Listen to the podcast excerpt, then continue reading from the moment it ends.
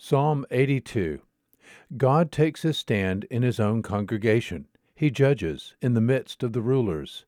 How long will you judge unjustly and show partiality to the wicked? Vindicate the weak and fatherless.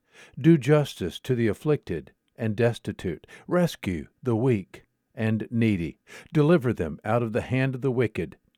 They do not know, nor do they understand. They walk about in darkness. All the foundations of the earth are shaken. I said, You are gods, and all of you are sons of the Most High. Nevertheless, you will die like men, and fall like any one of the princes. Arise, O God, judge the earth, for it is thou who dost possess all the nations.